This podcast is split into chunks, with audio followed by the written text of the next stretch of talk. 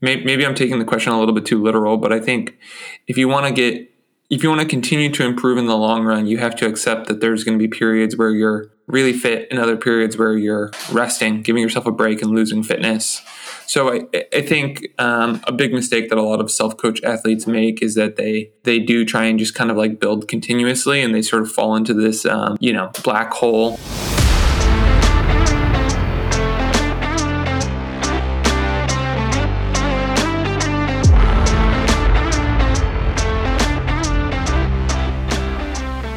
What's up, everyone? Welcome back to the Matchbox Podcast presented by Ignition Coach Co. I'm your host, Adam Saban, and with me today I've got my wonderful co host, Andrew Giniat, as well as Ignition co founder, Dylan Johnson. So this week, we're bringing you round two of question and answers. Uh, we had so many questions come in before the first episode that we had to do another one because we didn't quite get through all of them in the first go around. So that's what we're getting into this week. Uh, we'll kick off the uh, show as usual with talking about a little race recap from the last couple weeks. Uh, but then we get right into these questions. Uh, this time we do get through all the questions. Uh, this is not intended to be a deep dive on any one subject. We're just kind of scratching the surface, but giving you some tips to go along with your questions. So if you do want more information, feel free to send us an email or drop us a, a DM on Instagram uh, and, and, let us know if one of these topics are something you want us to cover on a more in depth, uh, deep dive basis. Uh, we'd be happy to do so on a future episode. So let's get into it. What's up, guys? How's it going? Hey, good. How you doing? I'm doing well. We got Dylan Johnson back with us, Andrew Giniat, myself, and we are missing our usual Drew Dizzle Dillman. Not sure what he's doing today, but he is not with us. Uh, so today we are bringing you round two of question and answers. Uh, we had so many questions come in from our request last week, and we only got through about half of them. So we wanted to follow up with everyone else who sent in questions. So we're going to be doing that today in the second half. Uh, first off, though, we're going to start with a little bit of race recap. I think all three of us might have a couple races to talk about. So we're going to kick kick off the, the episode with with some race recap. Who wants to go first, guys? Why don't you go? I'll it? go first. all right, Andrew, you, you, you start us off. Here I go. so yeah, I was racing uh, Wilmington Grand Prix with my road team in in Delaware. Um, it was a a really short time trial and a crit.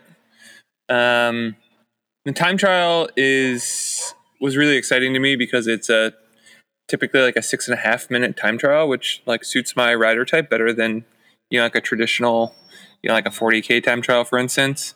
Um, sort of technical um, and unique to this edition was that it was wet. So this is um, a time trial that features like some really fast kind of technical corners um, and some cobbles as well, which is pretty interesting.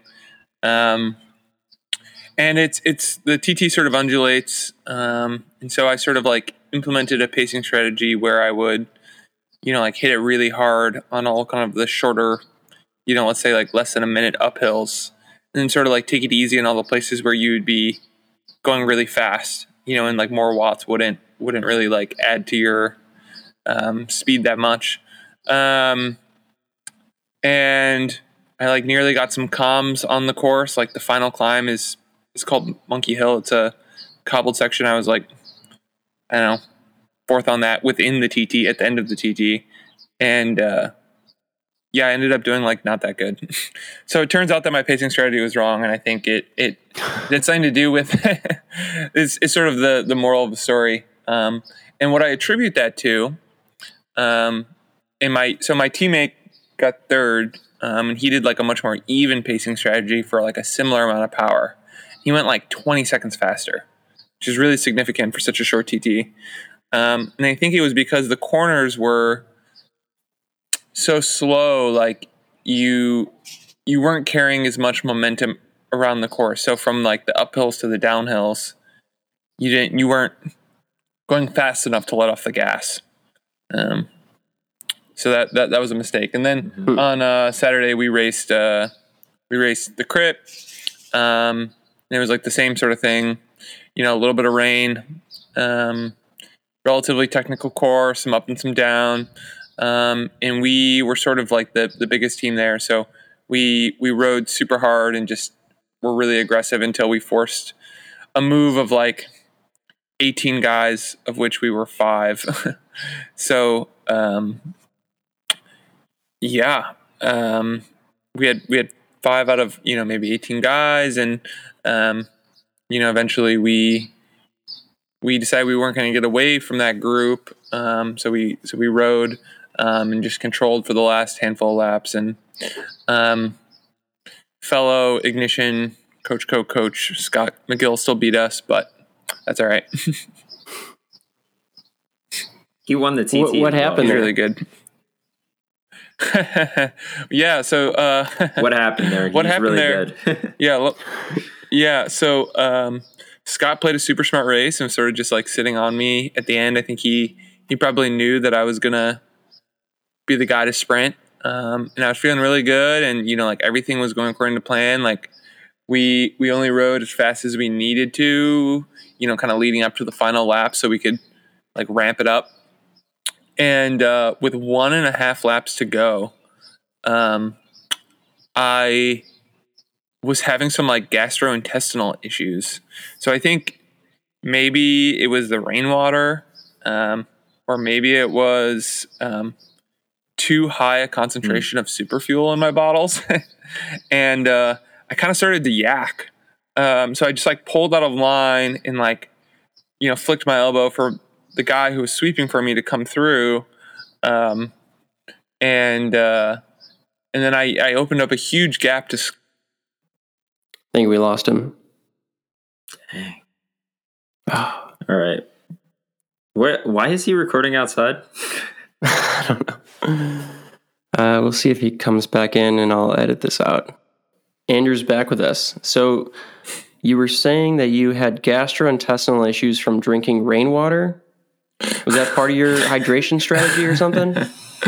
Yeah, so it was it was a super wet crit. Um, and so you know I'm sitting on my my teammate Taylor's wheel for you know You know I don't know the majority of the race. Like once the selection was made, I just kind of parked myself behind him, and uh, yeah, there's like rainwater blasting up in your face, and you're breathing hard, so your mouth might be open, and I, you know I the truth is, is I don't know I don't know what it was that bothered me, but um, that would that's the, the maybe the leading theory. you know, you always like hear about uh, guys in Europe like getting you know cow shit in their mouth from from rainwater.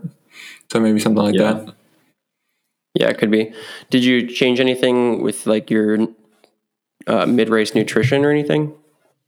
I did. You know, this is funny. This is actually like um, almost like a good redaction from our last podcast episode. We had a question about how many grams of carbohydrate is appropriate to do during uh, criterium, uh, you know, like another short, you know, 60, 90 minute event.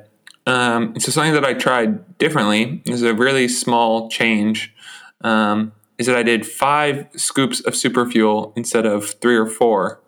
Um, and that's that's all I drank during the race. I didn't also drink water, um, and I think maybe the the concentration was a little high for me to tolerate. Um, so that that that is a another theory as to what bothered me. Um, You, dude, you just said you drank rainwater. I mean, that should have offset it, right? not intentionally, but yeah, that's a good point. Yeah. So it was it was really unique. It was it was something like that has never happened to me before. So I um, it's hard hard to interpret.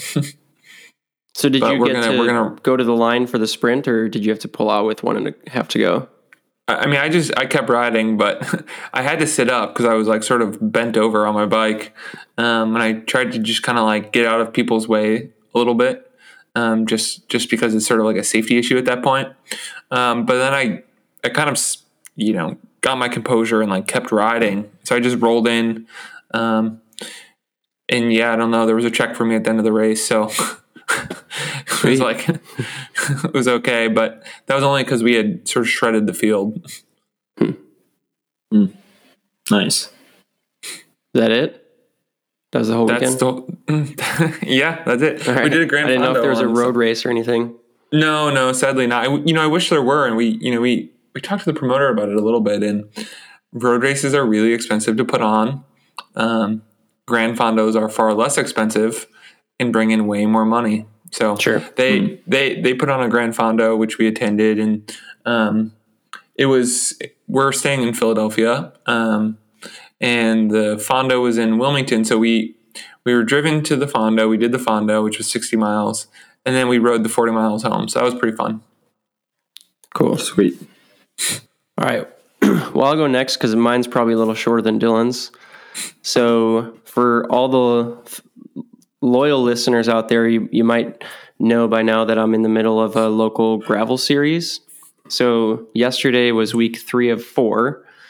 In the first two weeks, I got beat pretty heavily by local gravel hero, Kenny Pike. Uh, so I was bummed about that the first two weeks. Um, fitness just did not feel where it needed to be.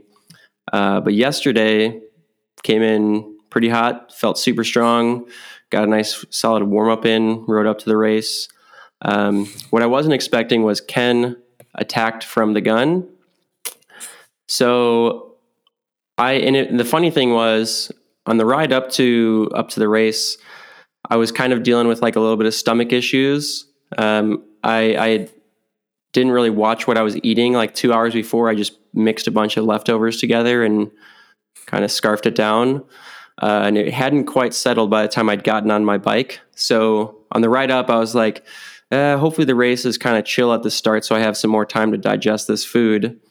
Uh, but that didn't happen. Ken attacked from the gun. Uh, I bridged up to him pretty quickly and then countered um, and sent like a five or seven minute flyer off the front. Uh, and then it was just like pretty much hard the rest of the race. Uh, Ken bridged up to me, and him and I kind of broke away with, I don't know, probably 15 minutes into the race. It was just the two of us. Uh, they're like 23 miles, they're about an hour long.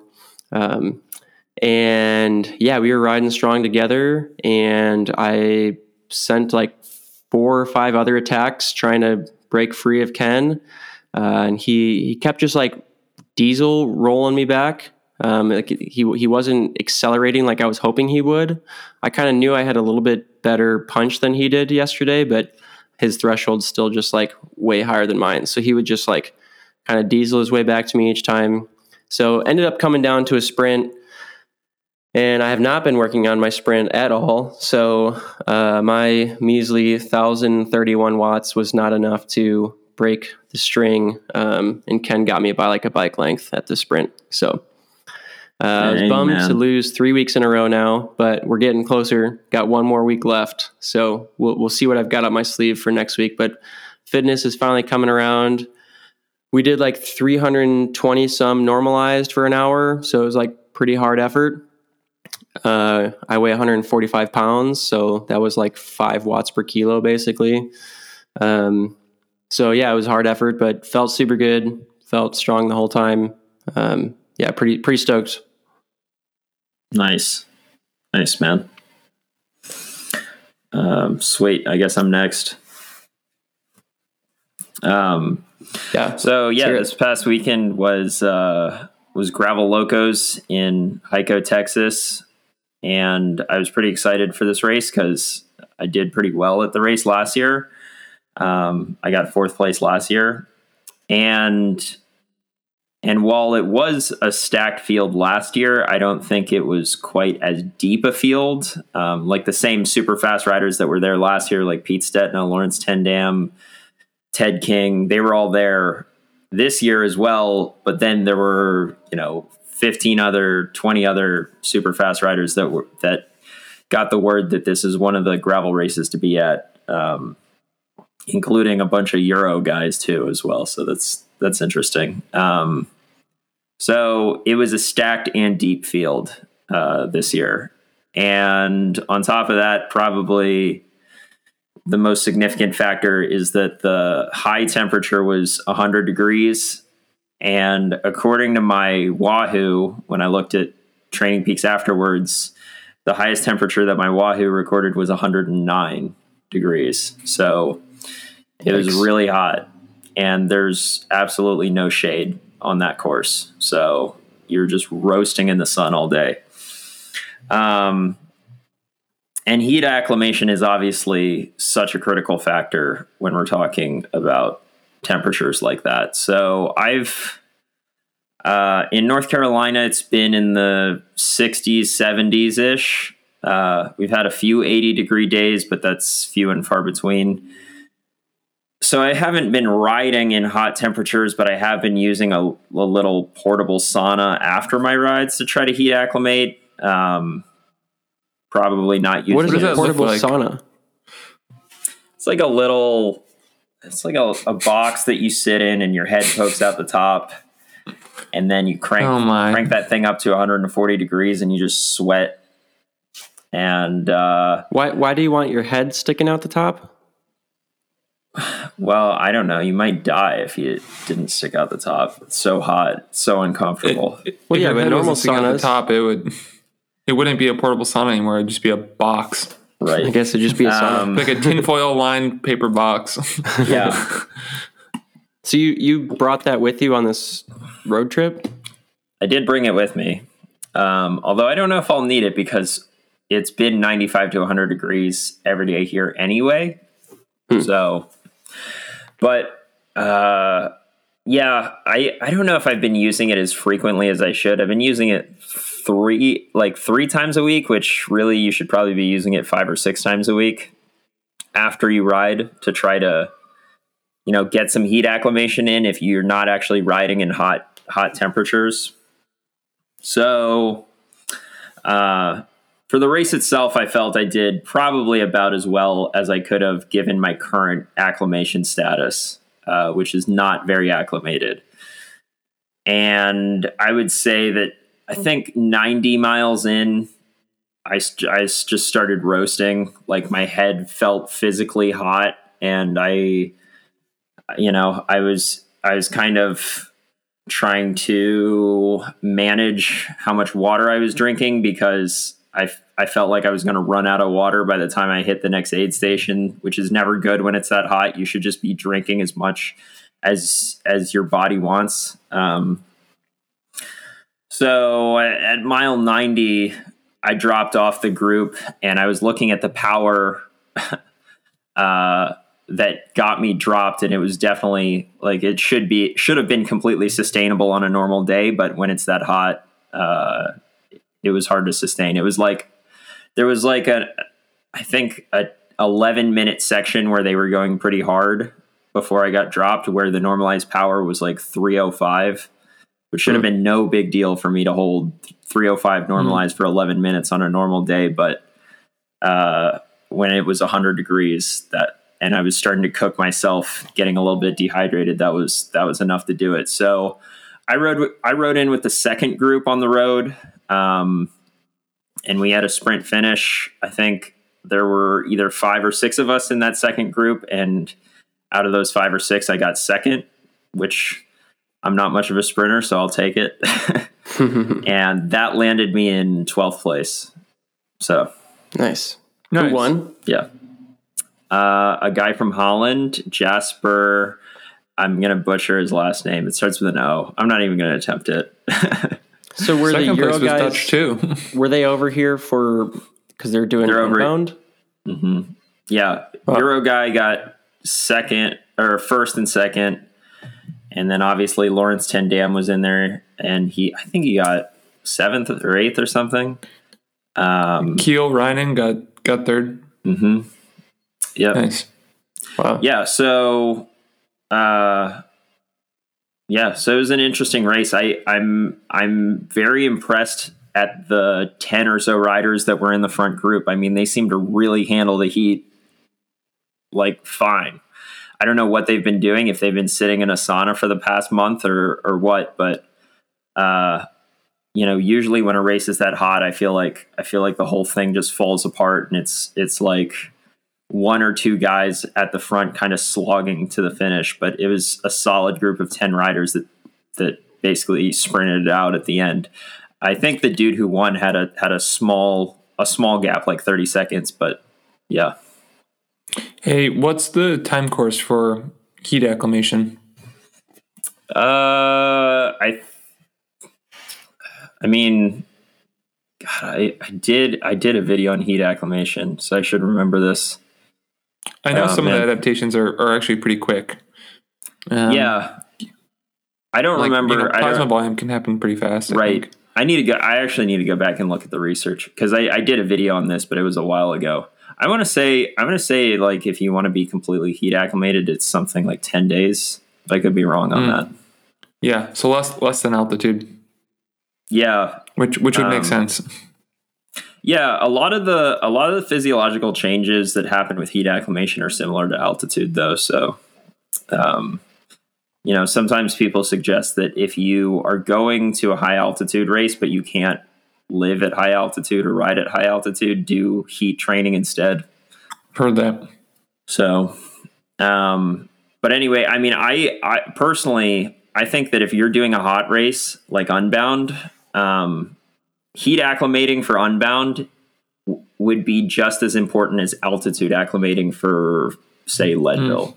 I mean, Mhm. I, I think, I think it's equally important. So, I'm taking it very seriously, and I'm planning to. Uh, Unbound is two and a half weeks away. I'm planning to spend the next week and a half here in uh, Lockhart, Texas, which is south of Hico. And every single day, it looks like the high is between 95 and 100 degrees. And I'm waiting until the afternoon when it's the hottest part of the day to ride in the hottest part of the day every single day. So, So Unbound is what you have next. That's what you're training for. So are you? Will you be doing any like structured work in the heat of the day like that, or are you just going out and doing like zone two rides? Uh, yeah, I'll be doing structured work in the heat of the day. Um, pretty much from now till Unbound, it's just going to be like short, punchy tune up rides. Uh, there's mostly because I'm recovering from gravel locos and then I'm tapering for Unbound.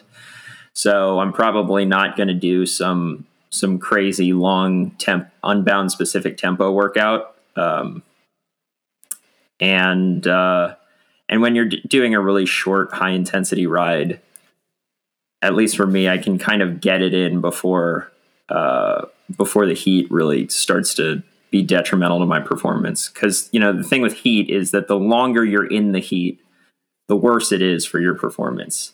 You know Sure. you could do you could do a you could do a five minute effort in 100 degrees and it's hardly going to affect it at all because you haven't been in 100 degrees for for hours on end. But if you're doing a a uh, you know a 200 mile race in 100 degrees or a 150 mile race in 100 degrees and you have to be in 100 degrees for you know 5 to 10 hours it obviously really starts to affect performance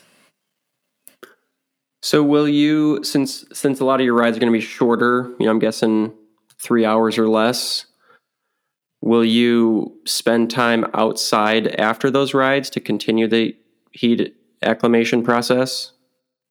Yeah, that would probably be optimal. Although I will say I went for I just did 2 hours yesterday in I think it was 95 degrees and when I got back I was like I need AC right now. I need AC and a cold drink right now. I'm so hot.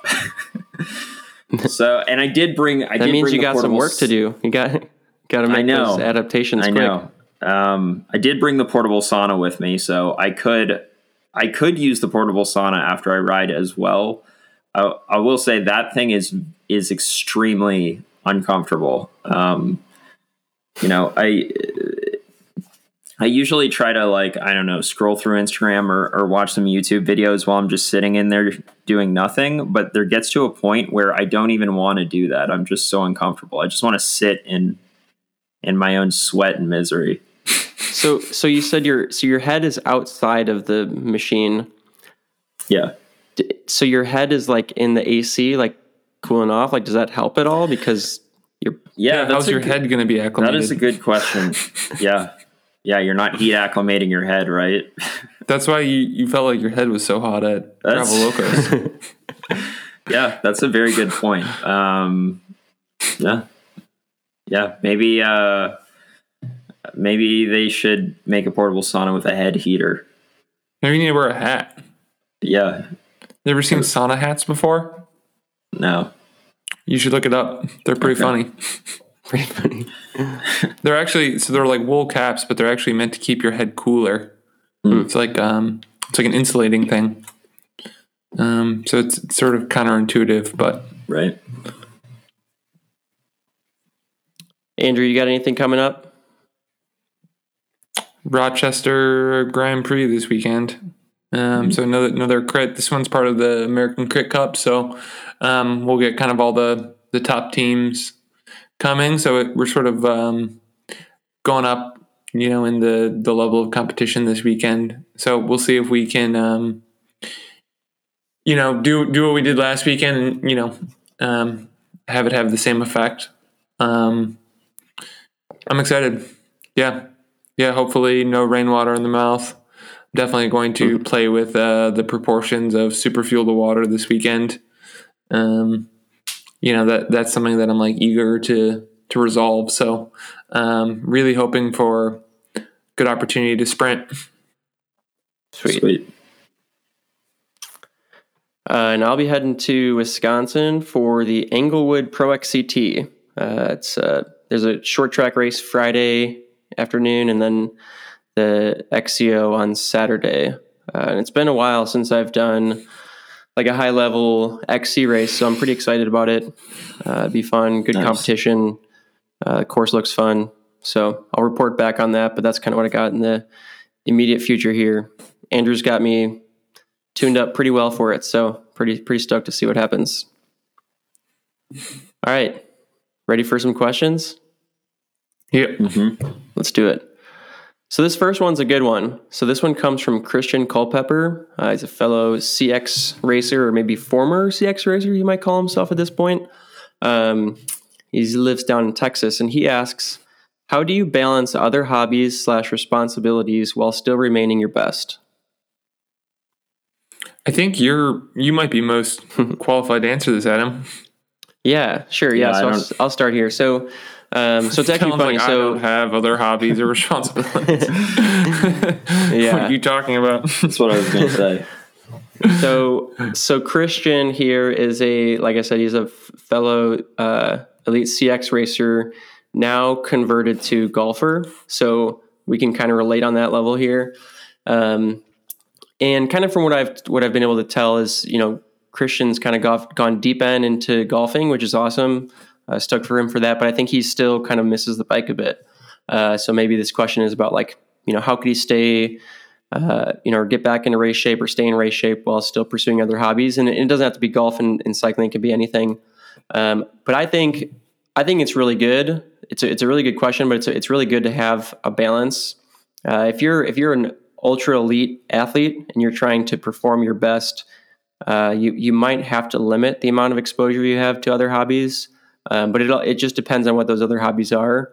Um, but you know, what I what I try and do is, and I and I've talked with Andrew about this is, um, like for me, so I'm I'm pursuing pretty high level of bike racing and golf this year, and what I'm having to do is kind of periodize both, where I have certain times where I'm putting a lot of emphasis on one of the disciplines, and then other times where I'm putting emphasis on the other discipline, just because I simply don't have 50 hours a week to train. Kind of budget out like 25 to 30 total hours between the two sports. Um, and the way that I do this is I, I try and just segment it like do one thing in the morning and one thing in the afternoon. That way I can kind of uh, compartmentalize all of my work and other responsibilities during the daytime. And then those two activities tend to be kind of separated by this middle of the day work, work and other stuff going on. Uh, and that just helps me kind of stay focused in the moment. But I'd say that's that's the biggest thing is like if you're if you're juggling a lot of different things or if you have other hobbies that you're focusing on, you have to really just one plan out your day, plan out your week ahead of time so you you know you have a set schedule that you're trying to adhere to and once you have that set, you just have to stay in the moment you know whatever whatever it is that's on your schedule at that time that you're focusing on just try and stay present in that and not think about all the other things that you have going on later or the next day. Uh, and just really yeah just stay focused on on that one thing that you have going on. Um, so like you know for me if if i'm playing golf in the morning i usually try to just stay focused on golf. I don't worry about my workout in the later in the day. I try and set up my day so that i'm not focused on like checking emails or work or anything like that uh, and just you know compartmentalize a lot of these different areas of my life Um, and then likewise in the afternoon when I get out for my workout, I know I've already gotten all my other stuff done for the day, so I can just focus on smashing my workout. Um, and then also utilizing like your recovery days. So you know, a day that you're you're taking off the bike, or or maybe just have a short workout on the bike. Uh, you know, try and use that time to fit some of the other stuff in that can help set you up for success the next day. Um, maybe don't do something super strenuous on your recovery day if like recovery is supposed to be the emphasis of that day. Uh, so like if you if you are gonna like for me if I am gonna go play golf, I I will always take a cart instead of like walking the golf course to try and help minimize the amount of energy expenditure. Um, or I just take you know take the day off of playing or only play nine holes or something. Um, for you, that could be you know maybe you, you get some chores done or something that you know yeah you might be on your feet and kind of doing some stuff, but you're not like uh, you know expending a bunch of energy to do that. Um, but I think for me, like the, the the key the key aspect is like you know I have a set schedule each day. That schedule you know then gets expanded out to each week, and then I look at kind of like the whole month. So like this month right now, started the month I had a golf tournament, ending the month with a pre big bike race. So like kind of front loaded a lot of my golf training early on in the month. Right now, we're focused on this Pro XCT coming up this weekend, so I'm not playing as much golf right now. I'm not as worried about it. Next month, it's going to be kind of a balance. I've got a couple big bike races, a couple big golf tournaments. So, like, you know, got to kind of just structure it in so that I'm able to touch on both equally, um, but do so in a way where it's where I can plan it out. It's not stressful. Uh, I know what I have going on each day. Everything's in my phone calendar, like you know Google Calendar, so I can really easily just see like, okay, you know, this 90 minutes is dedicated to you know this you know work stuff or maybe like doing some chores. And then this three hour training session can be just focused on training. I don't have to worry about anything else other than getting my bike ride in or golf session in. Um, and that's really helpful. So just make sure you're planning out your day uh, and trying to stay present and, and, focused in the moment.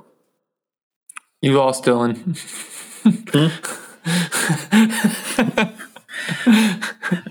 yeah, I uh, I I just left halfway through that because no, I actually needed to charge my computer, but I'm sure yeah, whatever so do you guys have any other super tips? interesting. Anyone else? No, I mean, that was, that was you guys might not have other hobbies, but I'm sure you have athletes who do. But that's you know the that's that's generally how I try and approach my own balancing mm-hmm. and, and encourage my athletes to do that as well. No, I think I think you do a really good job of that. And the the biggest point that I always like to drive home, and something you already touched on, is um, you know, oftentimes when we have less time on the bike, maybe it's a recovery week or recovery day, we want to fill that time back up with with other activities. But if your other hobby is something really strenuous, I think you need to exercise some some restraint there um, because it's very easy to take a recovery week um, and make it not a recovery week because you've saved all of your chores or you know um, time surfing or whatever your hobby is for that week. Um, and so I think it's important just to remember that that a recovery week is is not just a recovery week from the bike, but it's like a it's an opportunity for your body to rest, and so you have to honor that. Um, and so I think what you said, which is you know just really being kind of smart and trying to maintain a balance, you know, throughout you know, all time is uh, is probably the best approach to have success across um, your different responsibilities and interests. Mm-hmm. For sure. All right. Uh, this next question comes from Isaac from IG Land. I'm not sure where he lives. Um, but he says, What do you do the night before and morning of races? Mm. So I'm, I'm guessing maybe this is like uh, night before race planning and maybe meals, and then like what does your morning routine typically look like? Yeah, I guess if we're if we're talking about pre-race meals, uh, the night before, it'll depend on the distance of the race. if it's just if it's a, a race that's going to be under four hours, and the likelihood of bonking is low, uh, which typically a race under four hours, I, I, would hope for most people, the likelihood of bonking is low. And when I say bonking, I'm talking about glycogen bonking, like running out of carbohydrates. Um, then I'll, I'll probably eat a fairly normal sized meal that's mostly carbohydrates, but I'm not I'm not getting myself overly full. I'm just getting myself to the point where I'm satisfied. I would say the same thing with breakfast the morning before. I usually try to eat uh, two to three hours before the race, and same thing. I'm not trying to be full.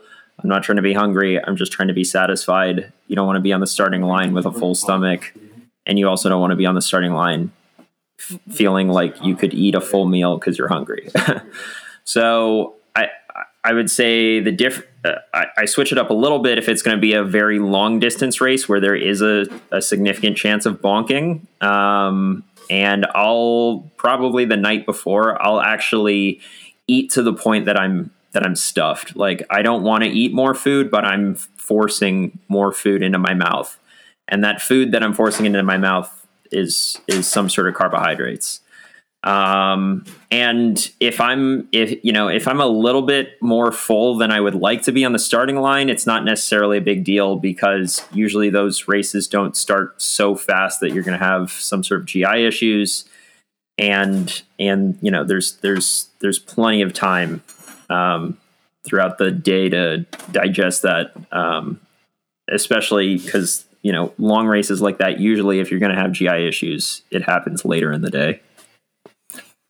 Um, to, to add a couple of things to that that are non nutritional based, um, and maybe maybe even like more overlooked is uh, I I think like allowing yourself both like the time, the preparation to sort of be relaxed in in both of those times is is really important. I think there's there's really good research on um, what happens when you do like cognitively demanding or stressful things before an event. Um, and the research shows that your time to exhaustion is reduced like significantly. Um, so I think um, you know, like the morning of the race, you know, maybe before you wake up, maybe the night before, know where you're like going to park, for instance. You know, like if you're heading to like a criterium and you know it's in like a major urban setting, stuff like that can actually reduce a lot of stress. And so, just doing whatever you can to um, make your life easy on race day and um, you know the night before making sure you take care of things so that you're not, you know, staying up late, you know, at the last minute trying to trying to get your stuff ready is I think goes a long way. Um, and if you can be really relaxed, I think your your performance is just going to be that much higher. Yeah. Yeah. So I'll kind of echo that, and uh, I just like to think of it as try and minimize the amount of decisions you'll have to make on race morning, or even like the you know the night before your race. You know, so try and utilize like two days before or the you know the morning before uh, race day to get everything prepped. You know, check the weather, know exactly what you're going to wear, so that way on race morning you're not like stepping outside and like, oh, it's a little colder than I thought, so I'm going to wear extra clothes. Like, no, you just know this is what the weather's going to be. My clothes are already set out. You just put them on. Um, you have your mm-hmm. nutrition already laid out so you, you don't have to think about, you know, do you want to bring those extra three gels or not, or do you have to fill up your bottles, things like that. You know, try and try and minimize the amount of decisions you have to make. Uh, like Andrew said, know the schedule really well, know the layout of the race really well. Um, you know, know exactly what time you need to be at the start line, so you're not checking the schedule again and, and you know double check in and maybe getting there a little bit extra early because you're not sure. It's like no, just try and try and minimize again the amount of decisions you have to make race morning um, and that goes for like eating breakfast too. Know ahead of time what you plan to eat. A lot of times you wake up, you know, let's say your race is at 7 a.m. So you're waking up at 4.30. You don't really know what you want to eat at 4.30 because you're not used to eating at 4.30. But if you already have it laid out, you've got your oatmeal or your cereal or eggs or whatever it is, if you've already got that laid out and you know exactly what you're going to eat, you just go through the motions.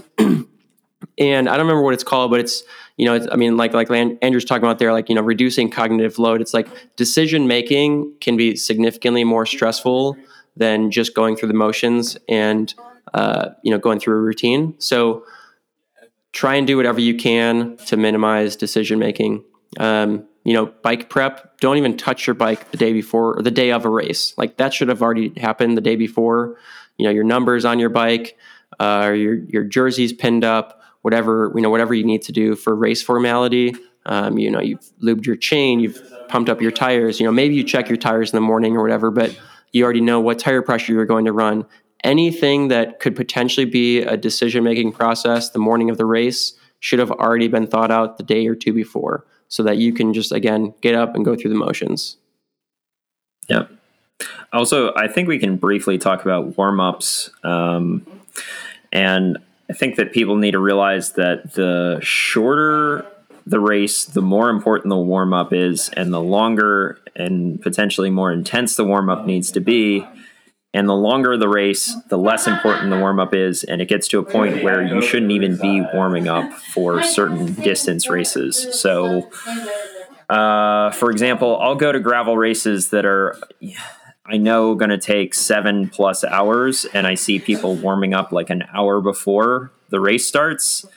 I don't even do any warm up for a seven hour race, um, mainly because usually the race starts at an easy enough pace that it's not that big a deal. And also, I'm trying to preserve all the glycogen I can possibly preserve before the start of the race. Uh, for sure. So my rule of thumb there is is you. It, it depends on whether the start's going to be fast. It, like let's say there's a there's a crazy climb like right out of the gate then you know even if it's a seven hour race you may have to warm up because it's just going to be a crazy start but usually my rule of thumb is if the race is over five hours long i'm not warming up if the race is under five hours i'll do some sort of warm up and the shorter the race gets the longer the warm up needs to be and the more like opener efforts you need to throw in. So let's go to the most extreme example. Let's say it's like a, a 20 minute uh, short track xc race. I'll probably warm up for 30 minutes and do two or three opener efforts where I'm kind of ramping up uh, the intensity for two to three minutes, you know, going from tempo all the way up to VO2 max intensity by the end. Yeah, and um, just to add to that, while we're on the topic, I read actually a pretty interesting paper by Mark Burnley the other day on um, the influence of your warm up on VO2 max kinetics in subsequent efforts. Um, and so essentially, like by doing some VO2 max, you know, time, it has to be above threshold in your warm up. When you get to the race and you do that VO2 max effort, that's the first climb of the event. Um, you'll actually stay more aerobic because it's changing the O2 uptake kinetics. Um, I, I don't know what the mechanism is for that, but but it was pretty it was pretty significant. It was it was cool to see like an actual mechanism for for why your warm up is important. Mm-hmm. Yeah. All right. Next question. Uh, these all came through the Ignition Instagram page, so I don't know who submitted them, but we're just going to read through the questions. So, what would a training plan look like if you wanted to improve fitness year round without racing? Well, I, first off, I would say that you know, sort of the essence of periodization is that we're we're not improving fitness all the time per se. Um, maybe, maybe I'm taking the question a little bit too literal, but I think if you want to get if you want to continue to improve in the long run, you have to accept that there's going to be periods where you're really fit and other periods where you're resting, giving yourself a break, and losing fitness.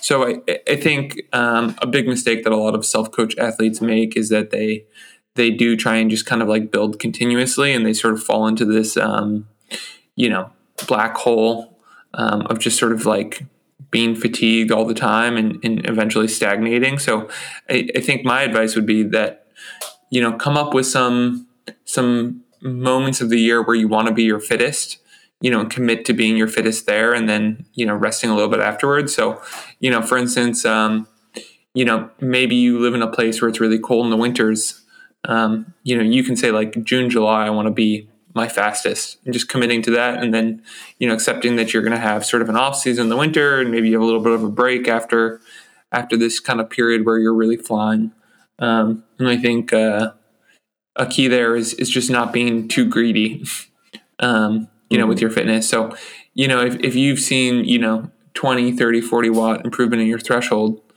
um, you know what that probably means is is that you you probably are going to need a break soon, and not not that you should keep pushing and try and go for 50 or 60 watts because it's uh it's unlikely to happen if if you keep pushing for too long.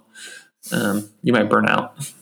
Yeah, I got this question a lot uh, over the COVID uh, 2020 COVID lockdowns because there were no for most people there were no races in 2020 so a lot of a lot of cyclists were messaging me and asking okay so my goal for this year is is not happening. Uh, what do i do now? Do i just do base training all year? Or and my answer to that was go through just go through a normal periodization cycle like you would as if racing was happening.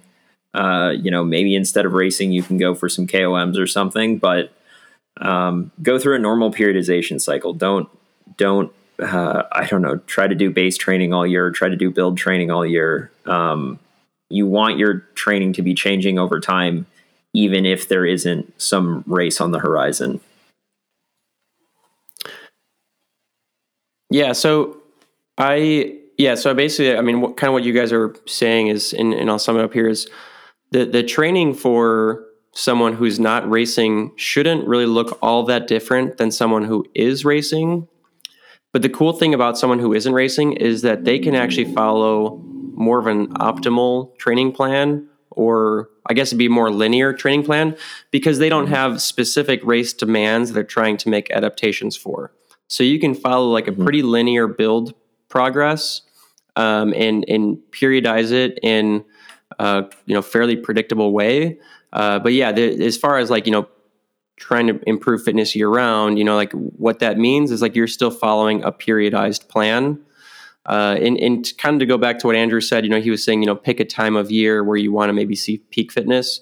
I think for some people, uh, you know, this is this approach. I think is applicable. Maybe maybe you take maybe your family has two vacations throughout the year, and you want to try and you know peak in the couple weeks before that vacation. You know, that way when you go on vacation, you know that's your rest period. You don't have to bring your bike with you, you don't have to bring your running shoes. You just take that as leisurely vacation. You don't have to worry about anything. Um, you know, I see that mistake a lot of times where people do it the opposite way. They like stack their peak fitness after a vacation or you know in the months after a vacation and then they're like stressed they're like trying to figure out how are they going to get their workouts on while they're on the road. And that can be really hard. It can take away from the family or you know vacation experience. So if you have the luxury to plan when that peak fitness you know period is going to take place try and stack it before some kind of uh, you know travels or vacation or something like that where you know you want to just take time off. Mm-hmm. All right next question. How thoroughly should you clean your bike before racing uh, he says, like, for example, should you do things like overhaul your free hub bearings? So, like, basically breaking your bike mm. completely down.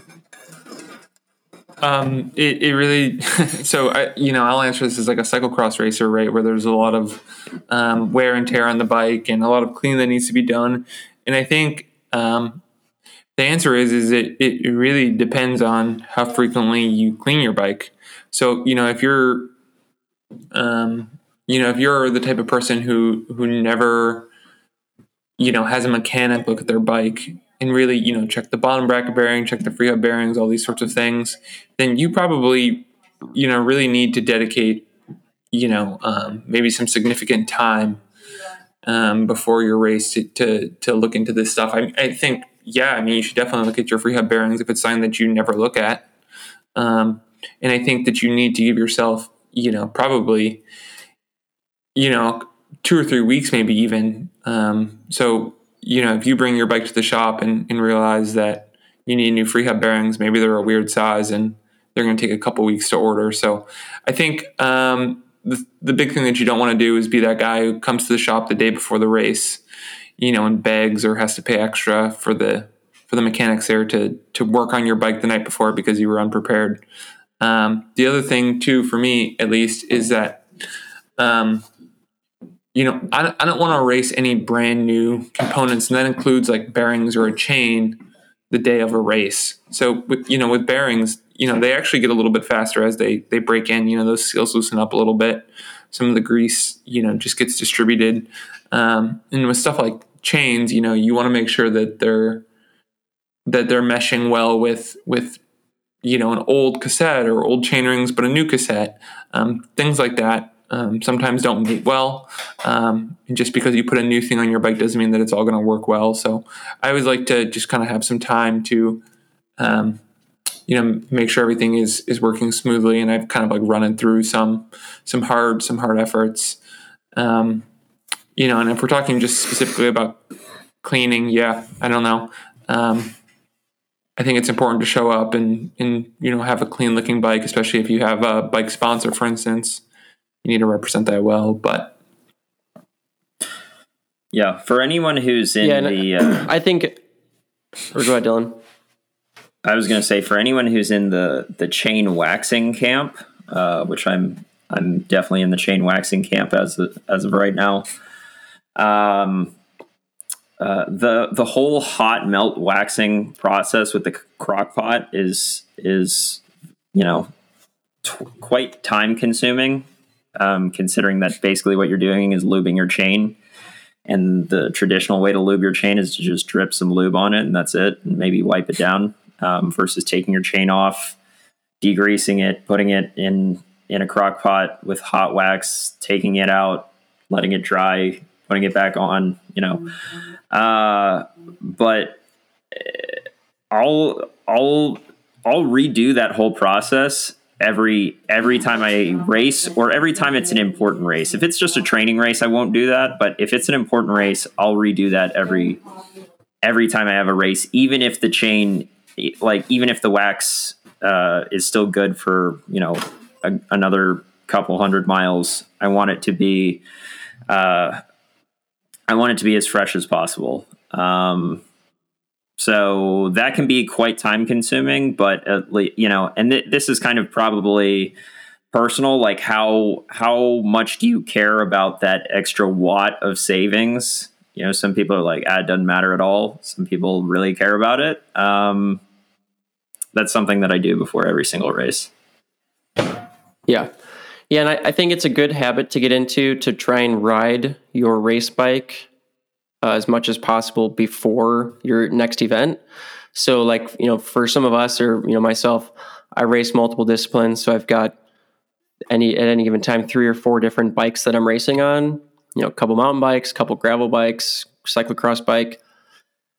But if I know I've got a gravel race coming up, I'm going to try and spend as much time on my gravel bike in the week or two leading up to that. One to get you know reacclimated to the position, but also to start figuring out like, okay, is there anything that I need to fix or you know uh, maintain on my bike uh, before the race? So like last night, for example, I couldn't shift into my 11 tooth cog, uh, which maybe that affected my sprint at the end. I don't know, but I figured it out a little too late. You know halfway through the race that my 11 tooth cog was skipping. So uh, as soon as I got home last night, first thing I did, it was 9:30 p.m. Like I just wanted to go home, eat some food, and go to bed.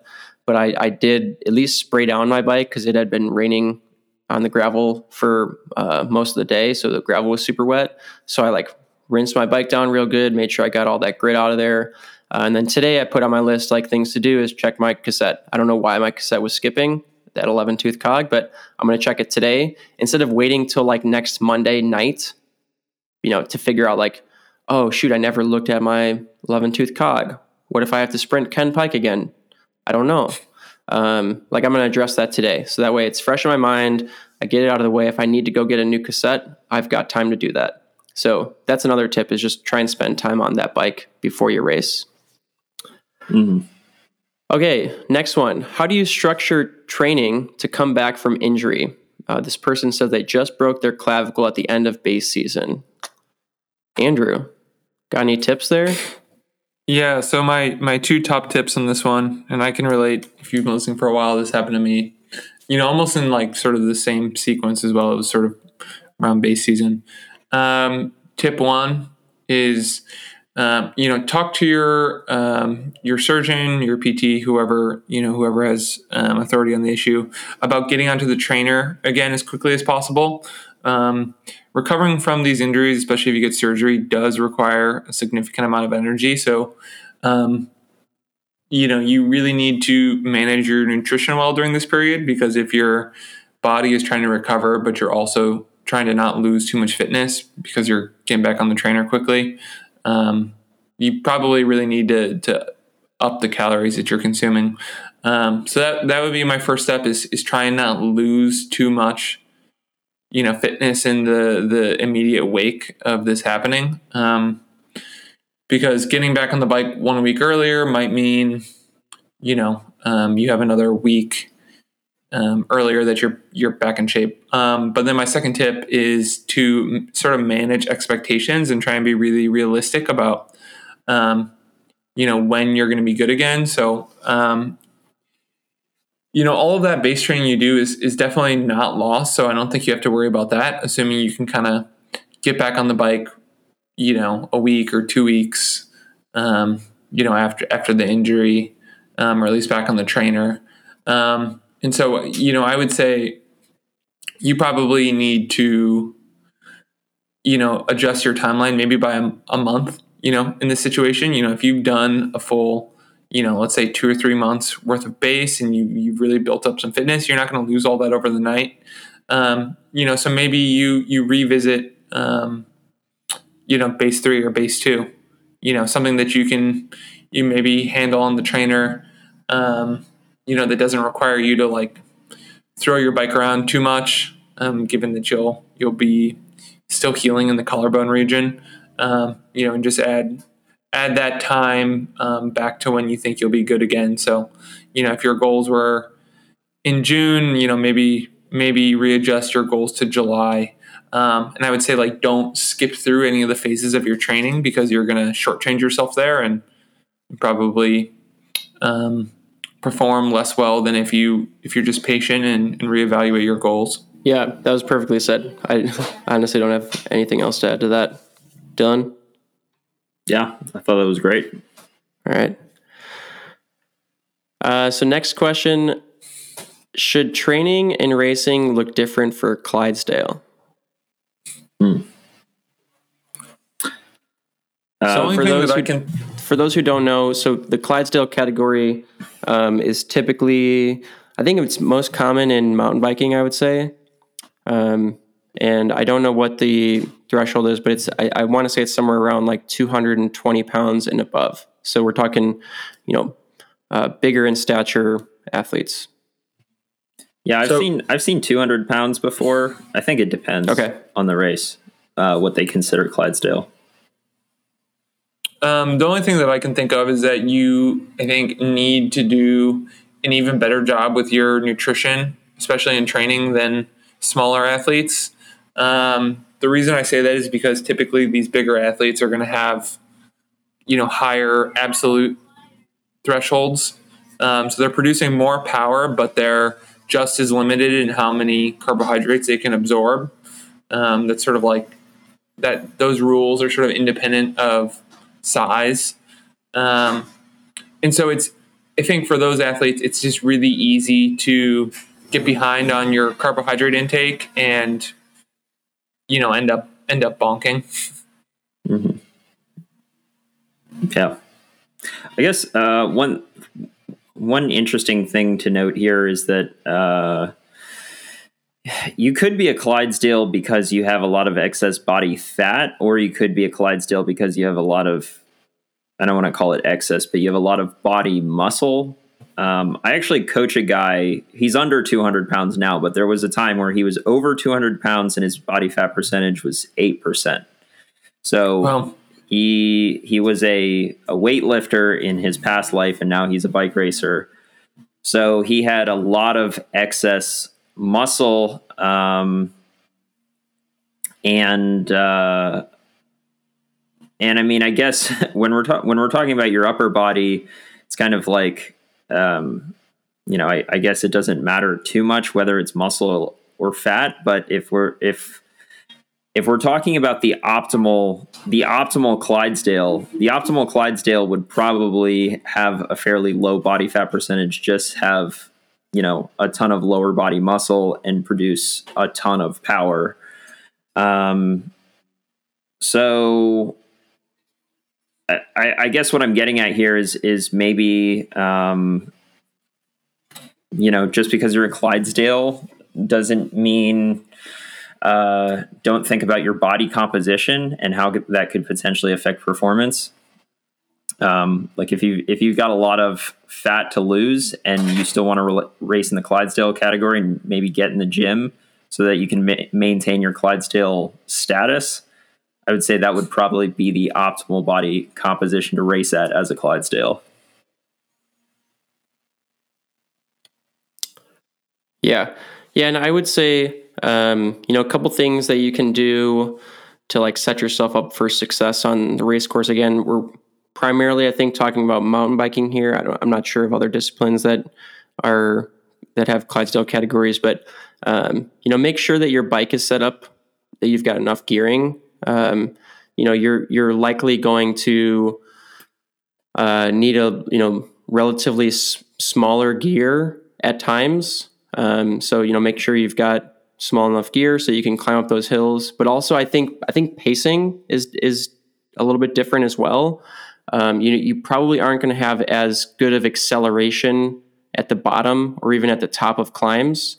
So trying to ride a little bit more, you know, st- steadier pace um, also, trying to pedal some of the descents a little bit more so you can gain a little bit more momentum down the descents when you can. That's a mistake I see just generally across the board, especially with gravel racing. A lot of people smash the climbs and then they just coast down the descents, kind of like Andrew did in his time trial the other day. um, versus like trying to maintain a pretty steady pace. You know, if you're if you're doing 150 watts on on a descent, that's still you know recovery or endurance effort but you're going to gain some momentum and kind of carry that into the next rolling uphill um, versus like just you know smashing yourself on the uphill and then kind of you know dying a million deaths on the descent and then repeating um, and and this will also help with your uh, energy expenditure and, nutrition uptake too so you know you're not expending way too much energy on the uphills um, but I think I think a big thing to think about too is just remember that there's not a lot that you can do in a short period of time. So you know if you are in the Clydesdale category and say let's say the threshold is 200 pounds, if you're at 210 a week before, don't try and lose 10 pounds in the week before the race to try and you know be at the bottom end of your Clydesdale category. Uh, just know that you're you mm-hmm. know you're not like you're not different from anyone else. You, you can't just uh, try and you know lose a bunch of weight in the in the time leading up to it but also you know if, if especially dylan like you were talking about if you if you are someone who has a fairly like muscular body composition uh, you might have an ability to take in a little bit more carb- carbohydrate stores so don't skimp out on like the, the meals leading up to the race day uh, you know a couple days before make sure you're still eating as much as you can uh, you know preloading all of your glycogen stores so that when you come to race day uh, you know you've you've got all those glycogen stores filled. Mm-hmm. Yeah. I, am right. glad that uh, I'm oh, glad ahead, that Dylan. cycling isn't a. am uh, glad that cycling isn't a sport where there are typically a ton of different weight categories because that just seems like a whole nother stressor. You know that that wrestlers and and and other sports like that talk about. Uh, you know, cutting weight for competition. I'm just like, man, I'm glad that cyclists don't generally have to deal with that. Yeah, yeah, bodybuilding. Yep. Bodybuilding. Yeah, I mean, it's interesting, and I don't think we're going to go into it on this podcast. But I've always no. wondered, you know, if if if that's you know if if they just follow that tradition because that's part of the norm of the culture, um, but if they're actually sacrificing performance in the process. But we're not going to talk about that here. That's a can of worms. Right. Uh, so next so question here. Next so, question. yeah. Um, so this question asks: Are there unique physiological uh, adaptation differences between the different disciplines? So track racing, road racing, gravel, mountain bike racing, cyclocross, etc. Yes. so let's Moving let's on. use some like really kind of extreme um, you know examples on the spectrum so like you know when you talk about track racing it really depends on you know whether you're talking about endurance track events or sprint type track events um, so the sprint type track events would be like you know an event like the kilo it's a, it's a one minute effort Um, you know, even the pursuit is, you know, which is a four minute effort, is considered sort of an endurance event for the track. Um, you know, in the the adaptations that we're looking for, um, the type of training we're doing, you know, the type of body we're we're, you know, that's ideal for these events is completely different, right? So, um, you know, if you're doing a one minute event, you're doing the the kilo, you know, if you look at these guys, they're they're huge. I mean, they're spending a tremendous amount of time in the gym, and I think they're they're probably spending very little time doing, you know, endurance type training. You know, they do gym, and then they do extremely hard track sessions, and so you know, not only are the adaptations that they're looking for very different, but you know, um, their training is completely different as well. So it's not, you know, it's it's uh, you know, maybe they're doing more strength training than they're doing endurance training, which is kind of crazy, you know. And then you take somebody who's like a, you know, a, a road climber, road stage racer, or even like a gravel racer, maybe even a mountain biker, you know, and you're you're almost looking for like the opposite body composition. You know, you're trying to be like, you know, highest power to weight possible. You know, you know, very little, probably even like little excess muscle. Um, oftentimes doesn't improve performance in these disciplines. Um, mm-hmm. Tons and tons of endurance training, so it's it's the opposite. But um, and I think there are definitely like nuances, um, you know, less broad differences between you know, let's say like mountain bike and road, right? Um, so like maybe just like the pedaling style is different. So like the adaptations are going to be different in terms of, um, you know, your ability to produce torque you know if you're on the road there's there's not as much of a demand for you know being able to produce a lot of torque. Um, you know because the surface is smooth you know we're not trying to like ride in up and over a log or a rock. Um, uh, yeah maybe, i mean maybe much I, more standing. I think another you know you, you could also probably say that a typical cross country mountain biker like cross country olympic hour and a half mountain biker versus a, a straight up road climber, uh, the mountain biker is probably going to be a little bit better at punchy efforts because that's it's kind of what a mountain bike race is. You're you're punching up a climb, coasting, punching, coasting, punching, coasting.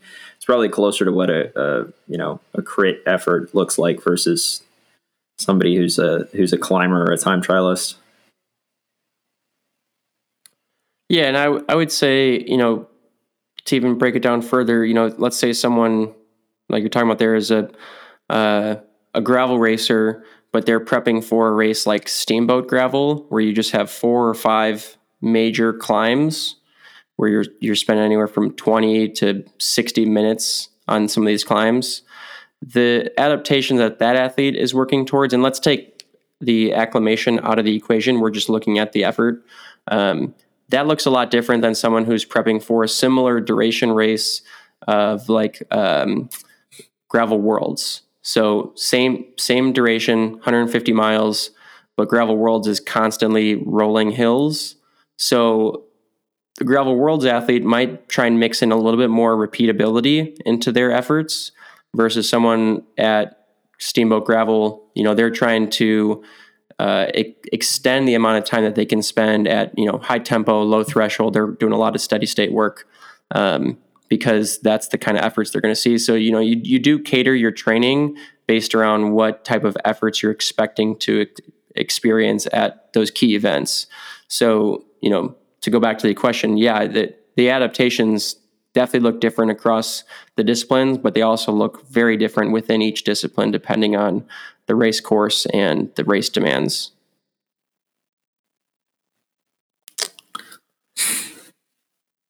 All right, guys. Last question, re- boys. Ready for the last question? Let's do it. How does one pee while riding their bike? All right. Well, easy. You just not go. something. This is not something that I've mastered. So let's hear from the expert. yeah. So uh, my first tip would be to find a, a gentle downhill. Um, and I think it's important that if you're in a road race or gravel race or you know anything that involves a pack, that you kind of drift yourself towards the back of the pack, um, so you don't end up peeing on anybody. It's not a good way to make friends. Um, typically you're pulling over to the right side of the road. Um, you know, definitely glancing ahead and making sure there's no objects that you're going to hit in the shoulder. Um, one hand on your left hood, you know, so you have access to your brake if you need it. Um, you got to be careful here because this is your front brake in most cases. Um, and then I like to go um, business over the bibs rather than rolling up a leg, just because it's it's easier to go back and forth.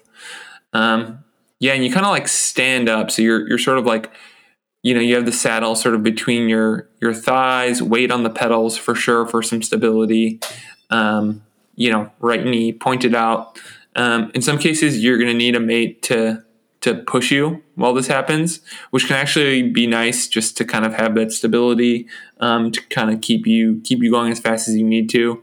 Um, that's actually a preferable situation to doing this on a really steep descent where you're trying to reduce your speed.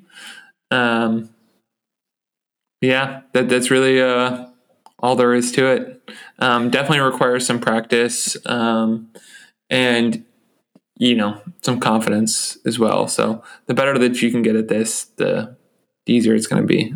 Obviously. So I'll say that I I've got everything that you said down. Like I can do all of that. The problem that I have is starting the stream. I don't know how to. I can't physically get myself to start the stream while I'm riding. You got to chill, man. That's the key. Yeah, I guess. It's it's really tough. Yeah. Yeah. Um, you know, and here's here's another fun fun one for all of our listeners out there. You know, if if you see Dylan or you know um, one of your homies, you know, setting up trying to trying to pee, you know, you can fly by them, um, and you can take your water bottle and put it in your hand, like where where you'd be peeing from, and you can give that thing a big squirt as you pass by, and it'll get water all over them, which is pretty funny. Right. Yeah, I um, I've actually never attempted it, so I don't know. I don't have anything to add. I do have to pee Do a lot not- on the bike, but I usually just Yeah. pull off to the side. What about what about when you're racing? What do you do? You usually wait till someone else has to go, and then maybe there's like four or five people that stop, and then we can form a little group to catch back on if need be. Yeah, I usually don't have to pee a lot while I'm racing. Uh, maybe once uh in the first, you know, two hours of the race. Um, but if I have to pee, I'm usually the guy. I'm usually the guy being like, "Hey, uh, everyone, want to stop for a pee break?" And then hopefully everybody's like, "Yeah, let's stop." Yeah, You could also go up the road. You know, you could tell everybody in you know in the group Yeah. you're racing with, like, "Hey guys, I'm not attacking. I'm going to go up the road." You know, you Right. build up a little bit of a gap. You stop. You pee, and then you know as the group is coming by, you hop back on.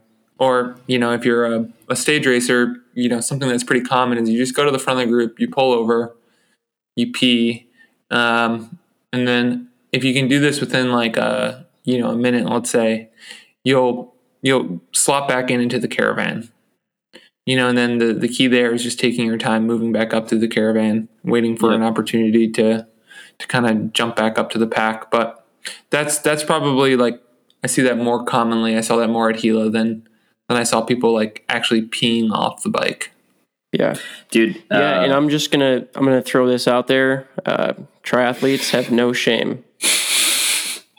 I have I always say like at Kona, before. don't don't touch a triathlete's saddle because there you never know what's going to be in there. But um, if you really got to go and you can't get that stream flowing, sometimes you got to just do it on the bike. I, I've pissed my shorts before at a hundred mile mountain bike race. I don't know if that makes Dylan a triathlete or not, but Yeah, I think we're going to wrap there it you there. go. All right. Sweet. Well, thanks, guys. This was great. Uh, we'll be we'll be back next week with a traditional topic. We're not sure what it is yet, but uh, if you have any requests or suggestions, feel free to send us an email or message on Instagram, and maybe we'll cover it next week. All right. See you guys. Yeah. thanks All right, folks. Thanks for tuning in for the latest episode of the Matchbox Podcast. Like I said at the beginning, you can send any questions or topic suggestions to info at ignitioncoachco.com with email titled the Matchbox Podcast. Links to each of our social media pages can be found in the show notes. Tune in next week for another endurance training related discussion and learn about how you can find that extra match for your next big event. Catch y'all soon. Let's go!